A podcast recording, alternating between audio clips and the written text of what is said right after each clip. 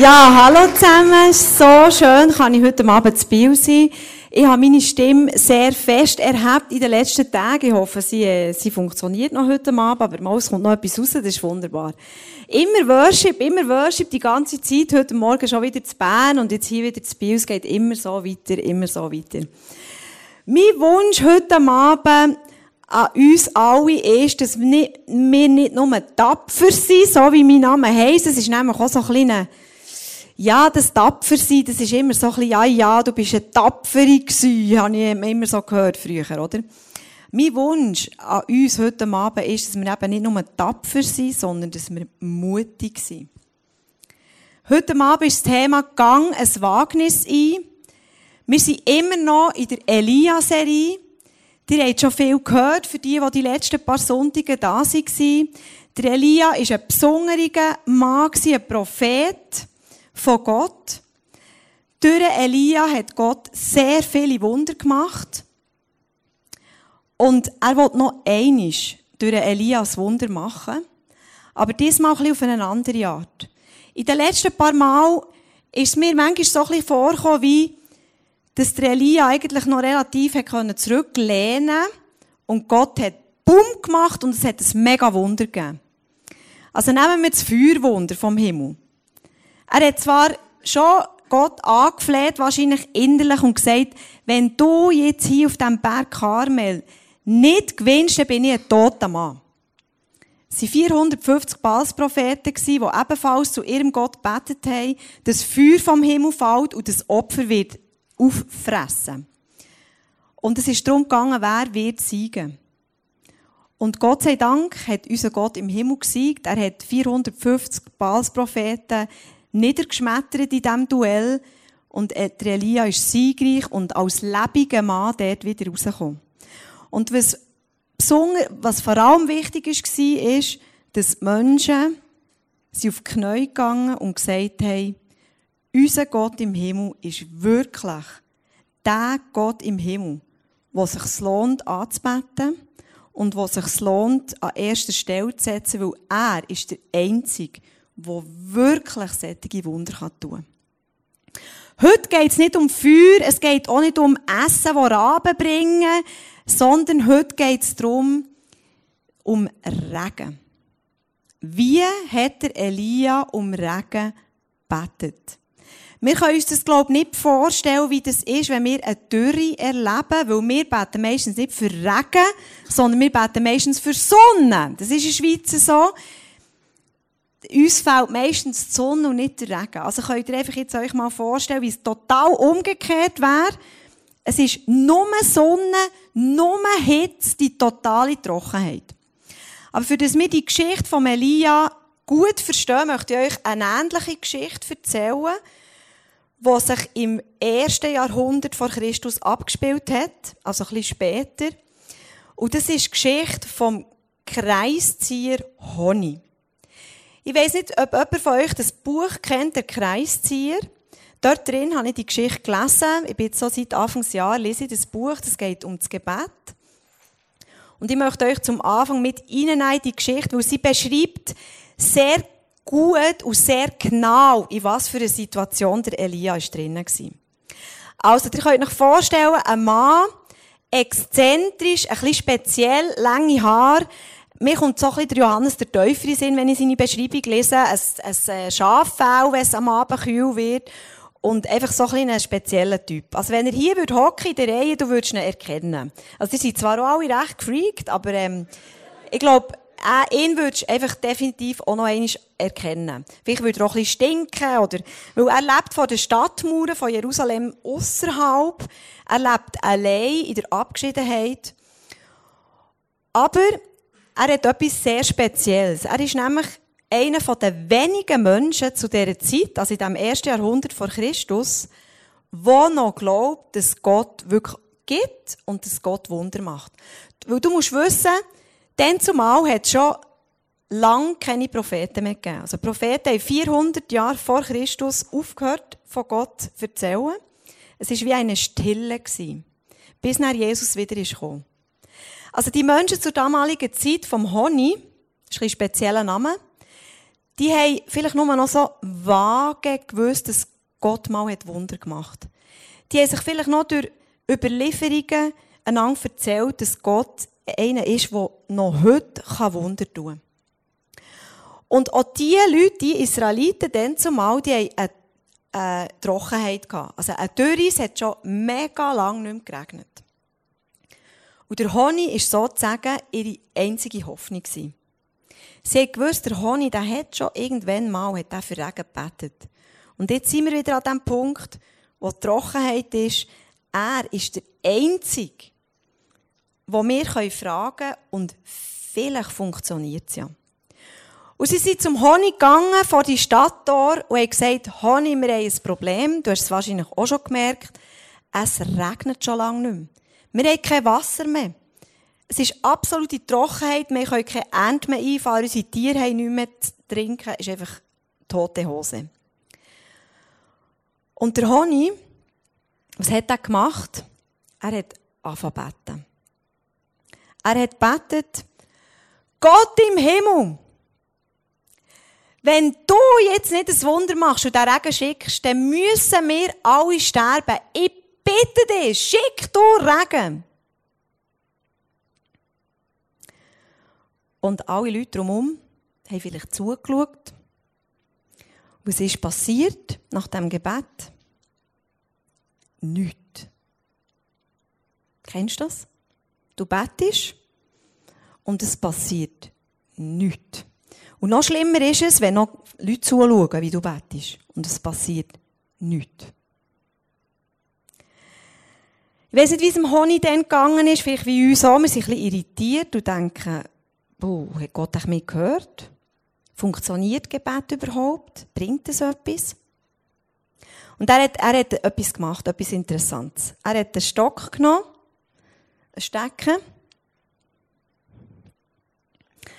hat in Sand einen Kreis gezeichnet.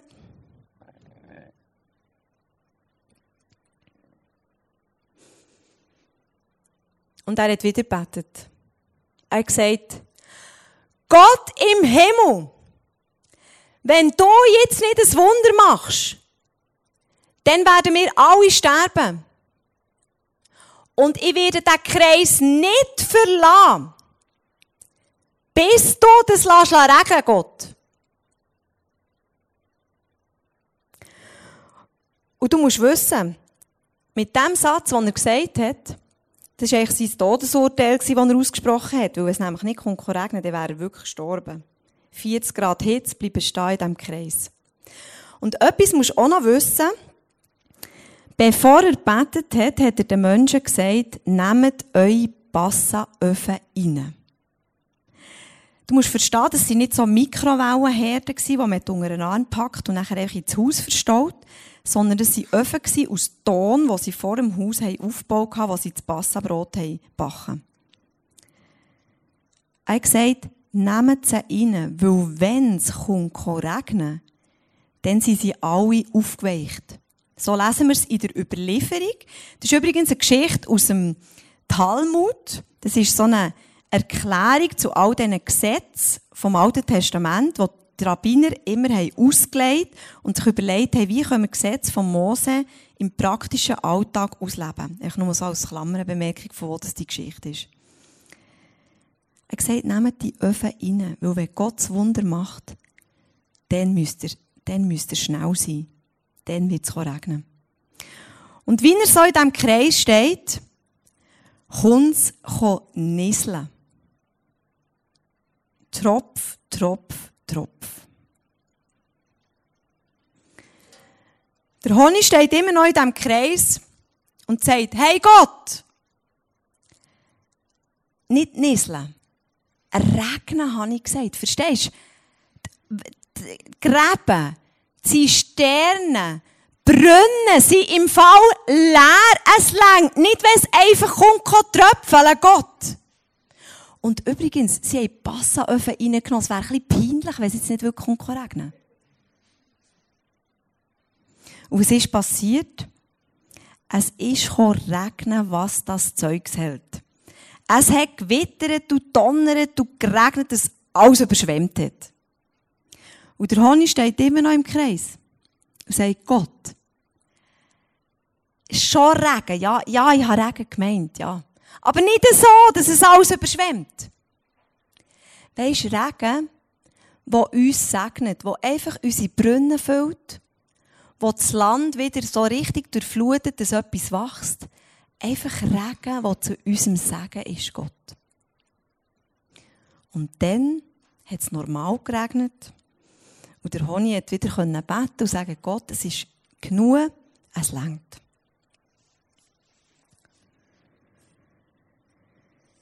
Die Geschichte, die lehrt uns zwei Sachen, mal so zum Anfang. Erstens, wir sollen im Glauben Sachen aussprechen, bevor wir irgendetwas machen. Also beim Honig wäre das Beispiel gewesen, nehmt die Öfen rein. Er hat keine Wolken gesehen am Horizont, er hat keinen Regentropf gespürt, er hat gewusst, wenn Gott das Wunder macht, dann müssen wir schnell sein. Nehmt die Öfen rein. Das war eine Handlung im Glauben. Und zweitens können wir von dieser Geschichte lernen, dass wir Gebet sollen konkret formulieren. Er hat sogar mit Gott dealt. Also ich, ich habe das noch recht frech gefunden eigentlich. Ich weiß nicht, ob ihr mit Gott schon jemals so dealt habt. Es ist schon noch, schon noch ein spannender Aspekt. Wir kommen dann da später noch dazu. Aber eins war sicher, was wir sehen in dieser Geschichte, ist, Gott hat gesiegt, weil einer sich gewagt hat. Und das war der Honig. Also, jetzt gehen wir aber zurück zum Elia. Ihr seid voll mit drin in, diesem, in diesem Setting. Bei Elia war es genau gleich. Die Trockenheit, die Leute haben nicht mehr an Gott geglaubt. Sie sind auch nicht wegen der Trockenheit umgekehrt zu Gott. Es war einfach eine, eigentlich eine Katastrophe.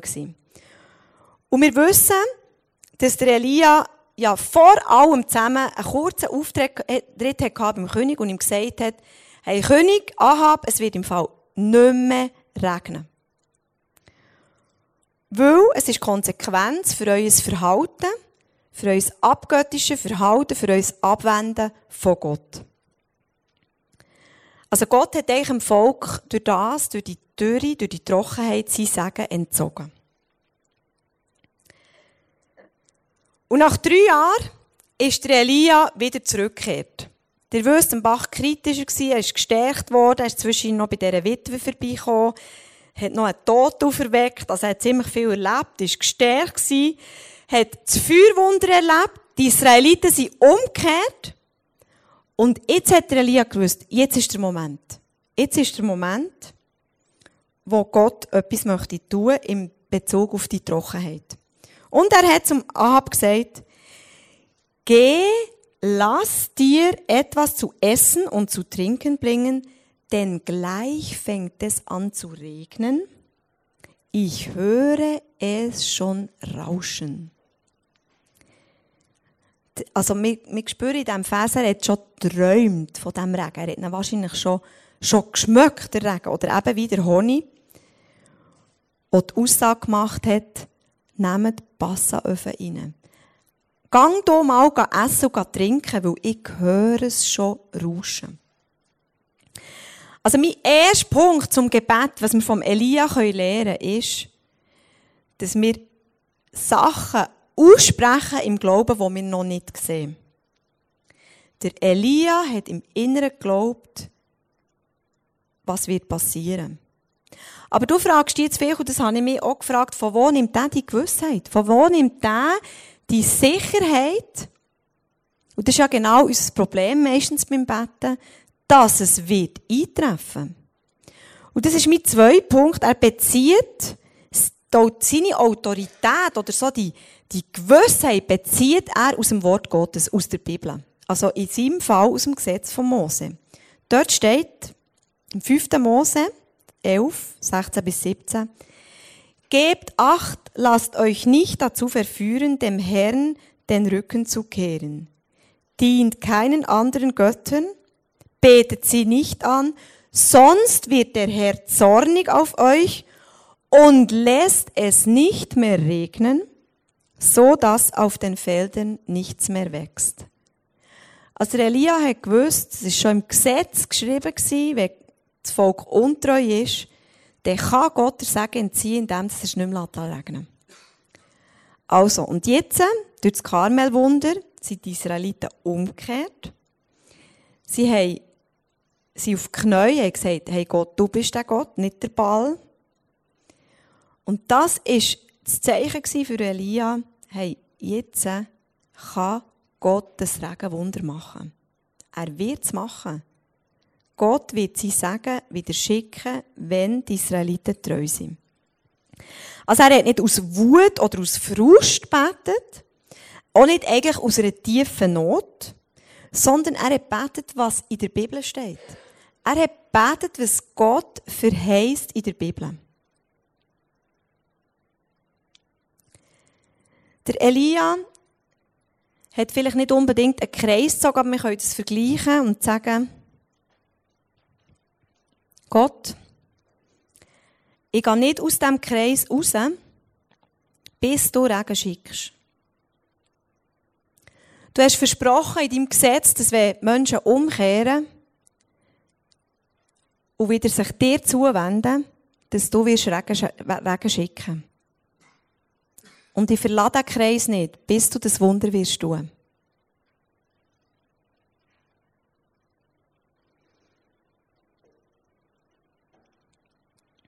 Wir haben auch die Möglichkeit, so Verheißungen aus der Bibel zu beten.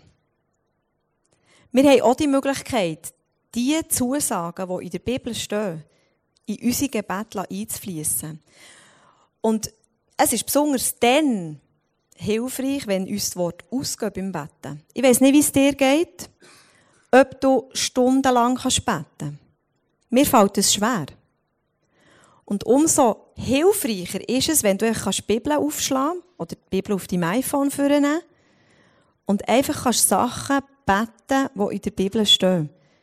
Zusagen, Verheißungen, Aussagen, wie Gott über uns Menschen denkt. Seit ein paar Wochen machen wir mit unserer Familie auch so Kreisgebet. Eins von diesen Kreisen war Elenas Portemonnaie suchen.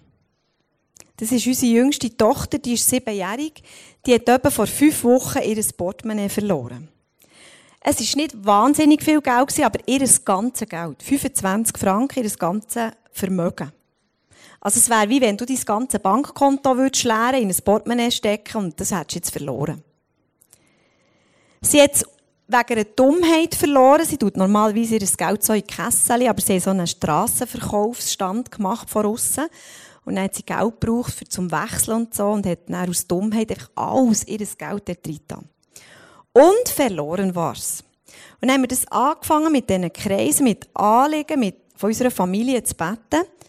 Und dann bröselt sie eben auch eines Tages das für und sagt, du, ich habe im Fall auch noch etwas. Ich habe mein Portemonnaie verloren. Und dann haben wir natürlich ein bisschen gescheltet, oder? Ja, ich wollte es nicht sagen, weil ich gewusst habe, dass der schimpfen. Ich gesagt, ja, das war wirklich eine Dummheit. Aber, das ist noch nicht das Ende. Wir beten jetzt für das Portemonnaie, dass es wieder vorkommt. Und wir haben das da aufgeschrieben. Und wir haben auch einen Vers in der Bibel gesucht, wo heißt, macht euch keine Sorgen. Ihr dürft Gott um alles bitten. Sagt ihm, was euch fehlt und dankt ihm. Und das haben wir dann gemacht und wir machen das in unserer Familie so, dass wir immer um einen Küchentisch laufen. Und wir haben wirklich jeden Tag, immer am Abend, haben wir für die Sachen gebetet, eben inklusive auch für das Portemonnaie. Und es ist nicht vorgekommen, nicht vorgekommen, nicht vorgekommen. Während drei Wochen keine Spur. Und wir haben das Haus auf den Kopf gestellt, wir haben Gott auch immer gefragt, wo sollen wir denn noch suchen? Keine Ahnung mehr, wo suchen. Es hätte ja auch können, einfach sonst auf der Straße verloren gehen, gestohlen werden, was auch immer. Hoffnungslos, wirklich hoffnungslos. Und einisch, also jetzt ist es vor zwei Wochen, am Samstag gewesen, gestern vor zwei Wochen, hat unsere Tochter die Küchenschublade auf, nimmt die Taschenlampe vor und zündet so unter unser Sofa. Und was ist unter unserem Sofa? Das Portemonnaie. Und wir sind natürlich alle in, in riesen Gejohle und Geschreie ausgebrochen. Bei mir war es, also das ist vor zwei Wochen die Message zu Bern gehalten. Für mich ist das so ein Liebesbeweis für, für, von Gott, weil ich das erste Mal von diesen Gebetskreisen predigt, dass am Tag vorher ein Gebetskreis ist in Erfüllung gegangen. Versteht ihr? Jetzt ist es schon zwei Wochen her. Jetzt habe ich aber schon wieder ganz viele andere Geschichten, die ich eine auch noch erzähle davon, die ich seither erlebt habe.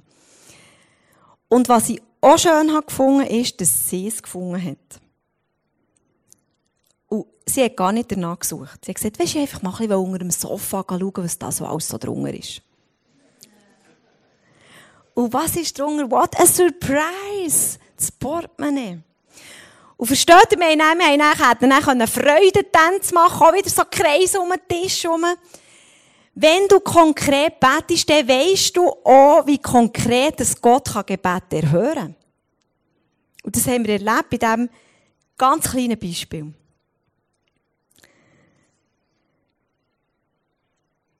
Der Elia war der Partner von Gott. Wir lesen das im 1. Könige 17. So wahr der Herr, der Gott Israel lebt, vor dem ich stehe.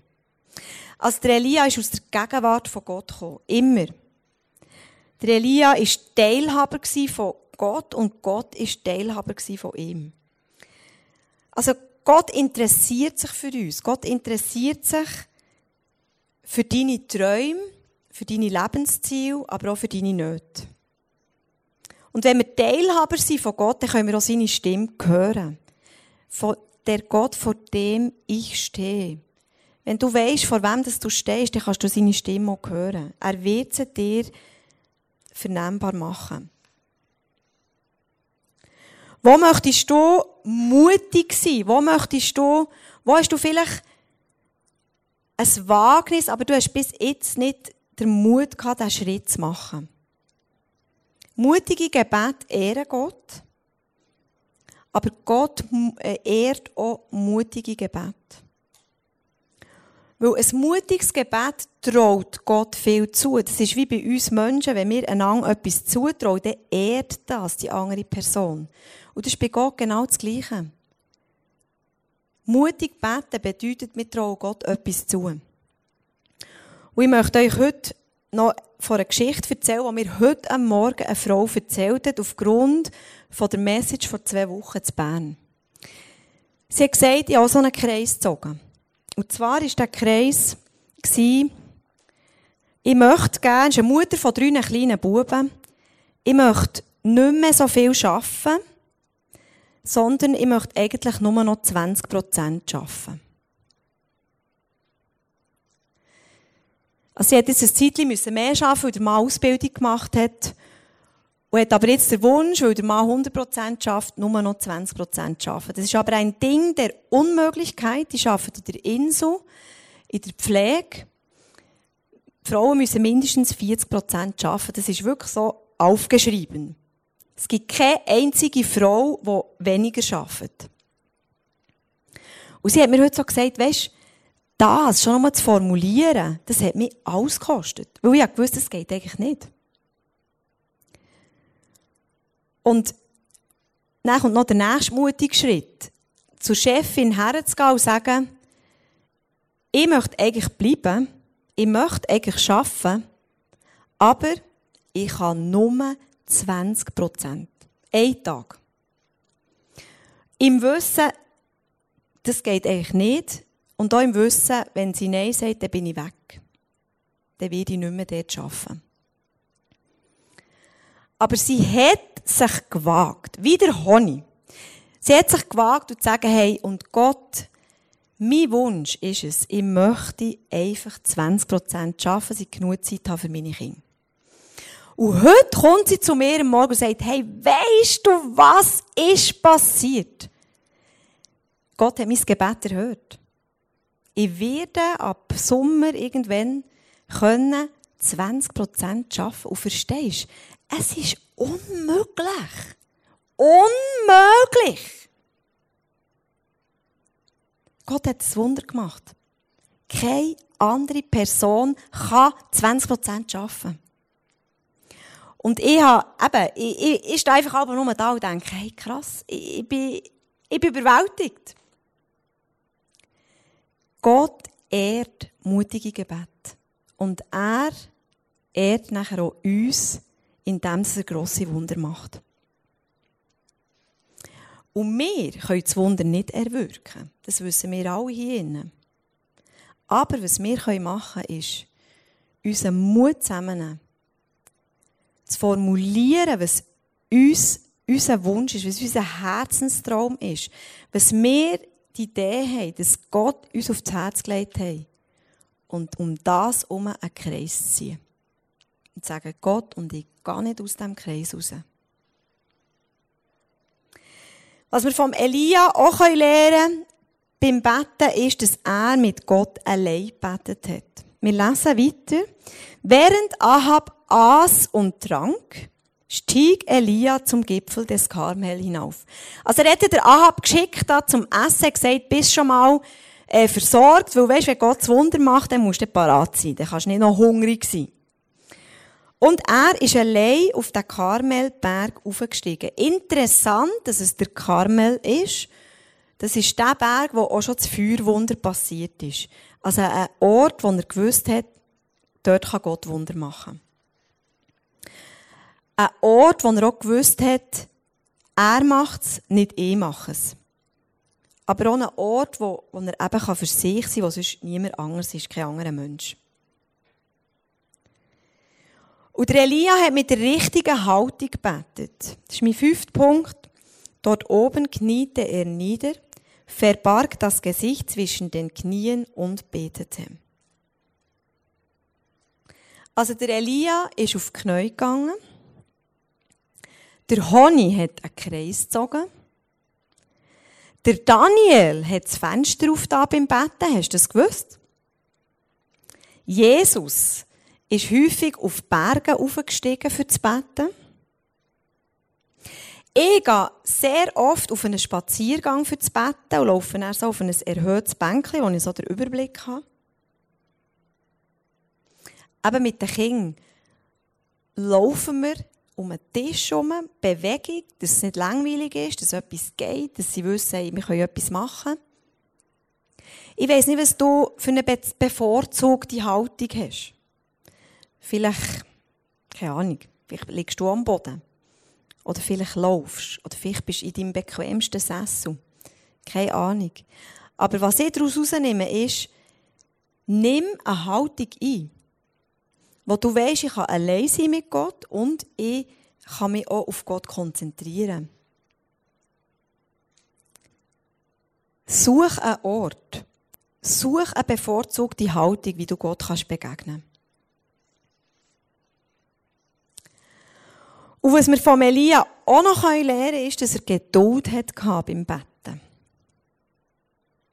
Es heisst, endlich, beim siebten Mal, rief der Diener, jetzt sehe ich eine kleine Wolke am Horizont. Du musst die Pferde anspannen und nach Hause fahren, sonst wirst du vom Regen überrascht. Da kam auch schon ein starker Wind auf und schwarze Wolken verfinsterten den Himmel. Es dauerte nicht mehr lange und der Regen prasselte nieder. Endlich, beim siebten Mal. Es hat doch heißen, endlich beim hundertsten Mal. Unser Hauptproblem beim Betten ist, dass es meistens sofort sein sollte oder noch lieber über Nacht. Es ist auch nicht verwunderlich in dieser Zeit, wo wir leben, wir haben alle so ein Handy, wo du kannst draufdrücken und dann passiert alles, was du willst. Ein Druck, ein Klick und du bist dort, wo du sein willst. Und diese Halt, die Lebenshaltung, die ist ja nicht schlecht, aber die Haltung übertragen wir häufig auf unser geistliches Leben. Ein Knopfdruck und es passiert. Knopfdruck, es passiert. Oder beim Automat, Münze rein, unten kommt das Ergebnis raus.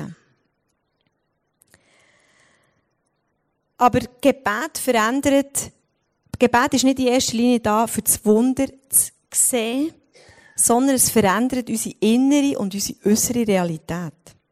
Es verändert uns, uns selber. Wir sind vor Jahren mal, der Kleusel und ich, auf eine Wanderung gegangen. Auf eine, das war Peru, auf Machu Picchu. Aufgelaufen sind wir, dann sind wir noch fit gewesen. 50 Kilometer Wanderung über Stock und Stein, über Berg, über Pässe. Wir haben im Zelt übernachtet. Wunderschöne Wanderung. Von einem Highlight zum anderen, Ausblicken, Anblicken, Felder, Felsen. Unglaublich schöne Wanderung gewesen. Und am letzten Tag sind wir nach einer Stunde am Morgen früh so bei, diesem Sonnentor gewesen, zu oberst oben, wo dann so auf die Inka-Stadt runtergesehen Das sind so berühmte, ähm, berühmte Steine, haben wir dann oben gesagt. Wir haben es auch nicht mehr sehen bis zum Schluss, die Steine von früher. Und wir haben dann den Sonnenaufgang gesehen über dieser Stadt und sind runtergegangen, so wie alle anderen Touristen auch, und haben dann sie das alles anschauen. Aber es hat so wie zwei Kategorien Leute gegeben, die, die gewandert sind und die, die mit dem Bus aufgefahren sind. Die hast du schon von weitem erkannt oder errochen, weil die einen haben gestunken und die anderen haben nach Kaffee geschmeckt. Die einen hatten eine Stunde mit dem Bus und die anderen eben so wie wir. Wir sind vier Stunden gewandert, äh, vier Tage gewandert auf die härteste. Und zuerst habe ich mich ein bisschen bemitleidet und dachte, wieso haben wir das uns eigentlich angetan? Wir hätten es ja auch einfacher können haben. Wir hätten in den Bus einsteigen und dann wären wir total relaxed dort oben angekommen. Bis ich dann realisiert habe, dass die Leute eigentlich das Beste verpasst haben. Sie haben echt das Beste von diesem Ausflug haben sie echt verpasst.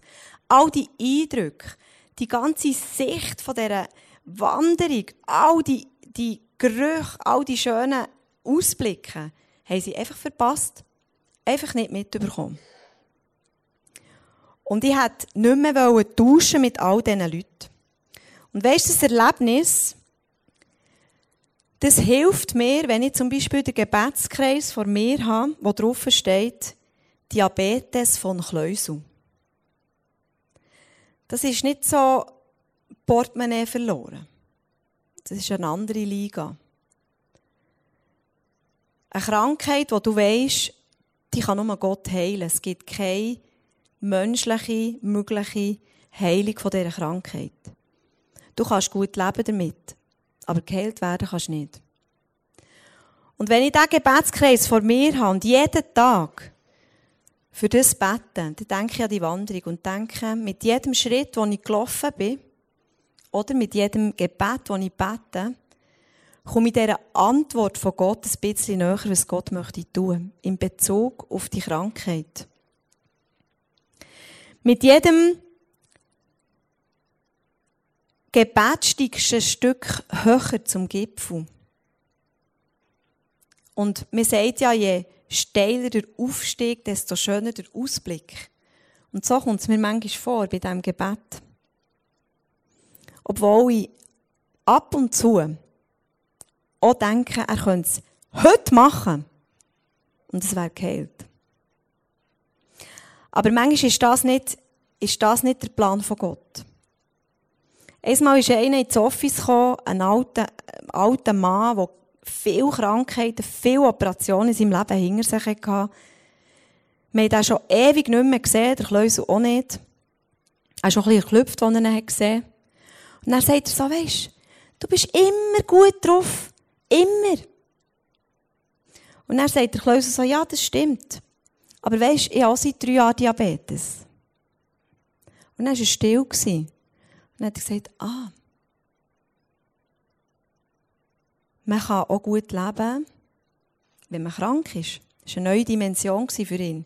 Und für mich ist das so, die Geschichte ist so am Gipfel ein Stück näher gekommen. Ah, Gott hat auch während dem Betten einen Plan mit meinem Leben. Während dem Betten einen Plan mit dieser Krankheit. Aber es steht drinnen Heilung von Diabetes. Das ist der Kreis. Und ich gehe nicht raus, bis ich das sehe.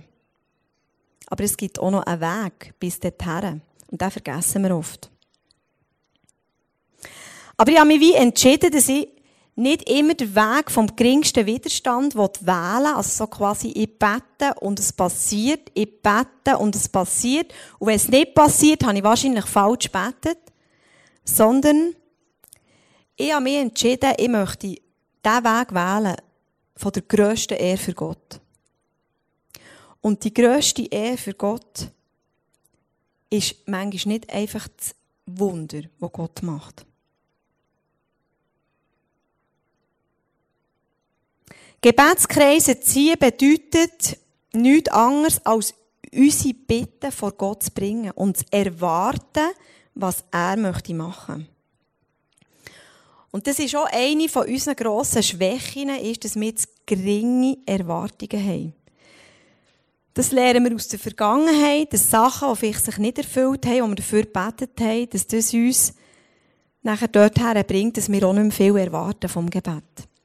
Aber vom Elia lernen wir, dass er mit Erwartung gebetet hat, bis etwas passiert hat. Siebenmal hat er den Diener geschickt.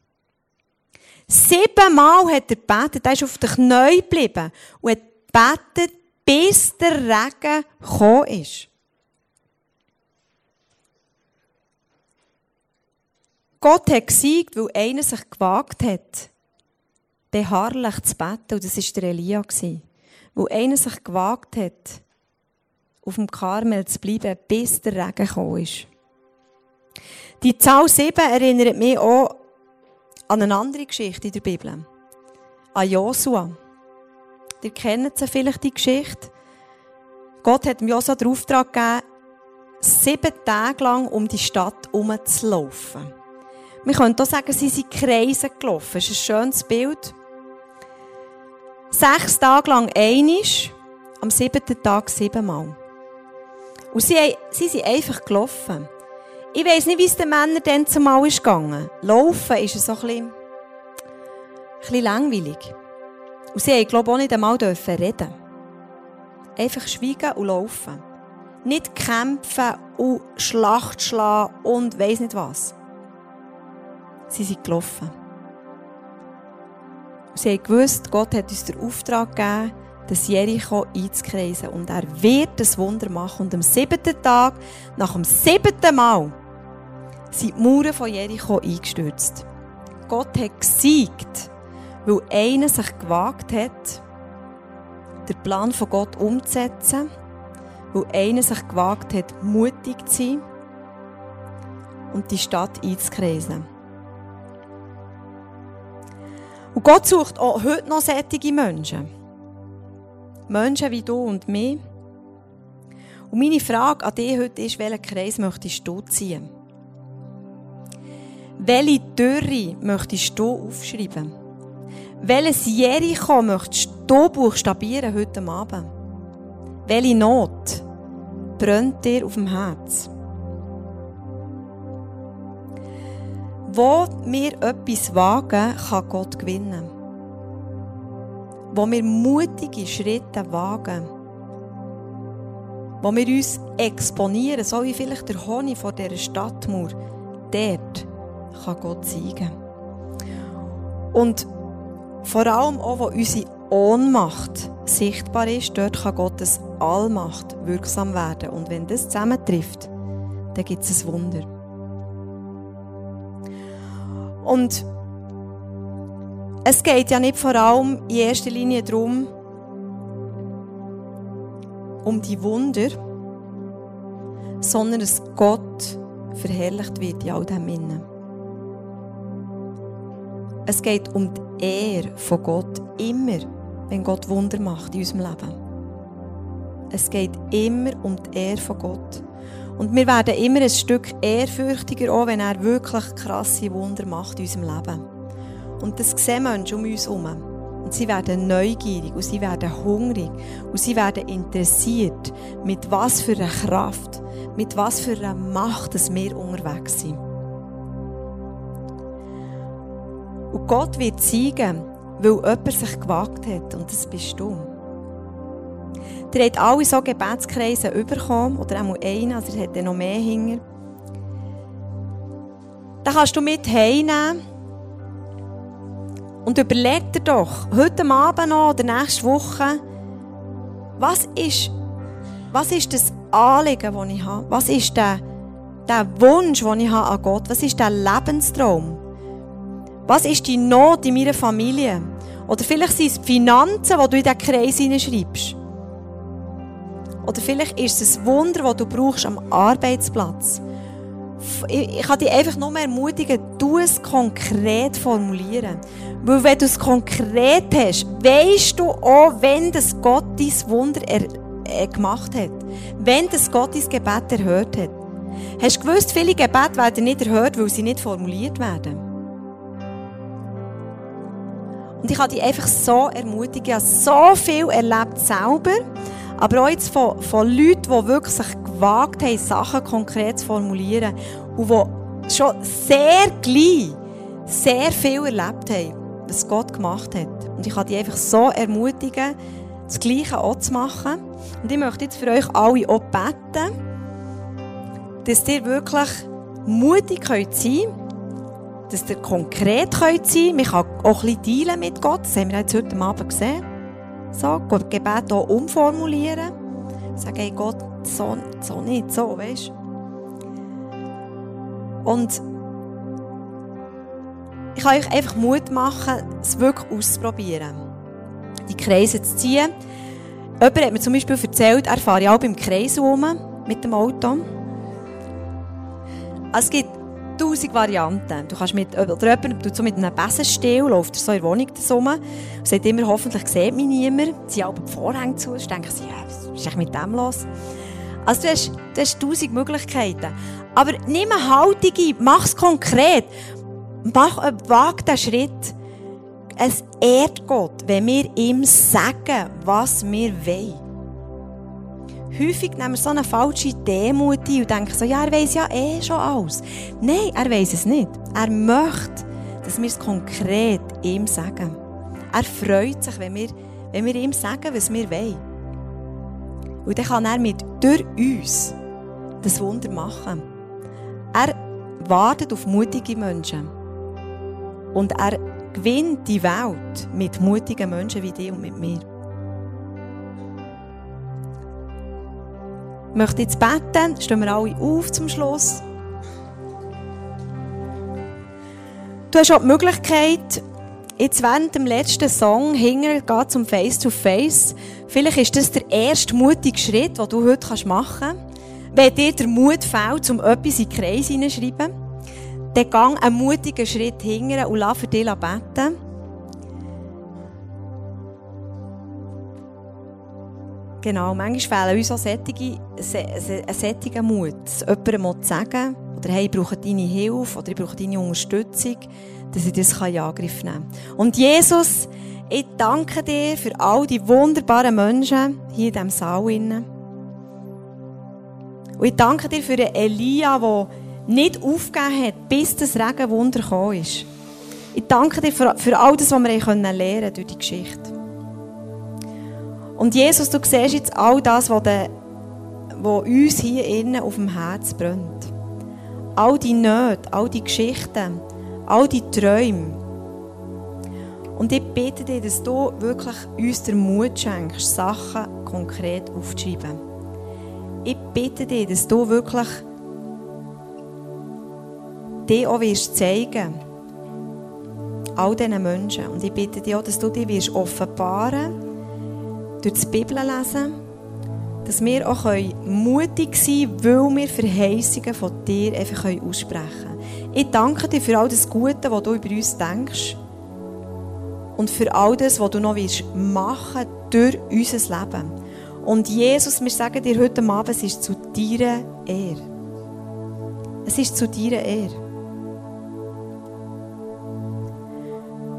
Du hast die Wunder durch Elia gemacht und du die hast den Menschen zeigen als der Gott, der sie immer noch mega liebt. Und das willst du durch uns heute immer noch machen. Durch die Wunder, die wir erleben, willst du den Menschen zeigen, dass du uns einfach mega lieb hast, immer noch. Und darum bitte ich dich, Jesus, dass du Wunder machst in diesen Menschen hier in diesen Leben. In Sachen, die sie werden aufschreiben, Jesus dass du kannst verherrlicht werden, Jesus. Das ist mein grösster Wunsch, Jesus. Dass man im Bio kann sehen wer du bist, Vater im Himmel. Dass die Trockenheit kann aufgelöst werden, die geistliche, und einfach kann der Regen kommen von dir, der Segen, Jesus. Ich danke dir, Vater im Himmel, dass du ein so ein grosser Gott bist, wo nichts unmöglich ist. Und ich bitte für die Gunst über all diese Menschen. Wir, wir stehen in deiner Gunst, weil wir deine Kinder sind, Vater im Himmel. Und ich bitte Gunst am Arbeitsplatz, in unseren Familien, in unseren Finanzen. Deine Gunst soll über unserem Leben sein, Jesus. Du wirst siegen. Weil wir mutig unsere Gebet formuliert haben. Amen.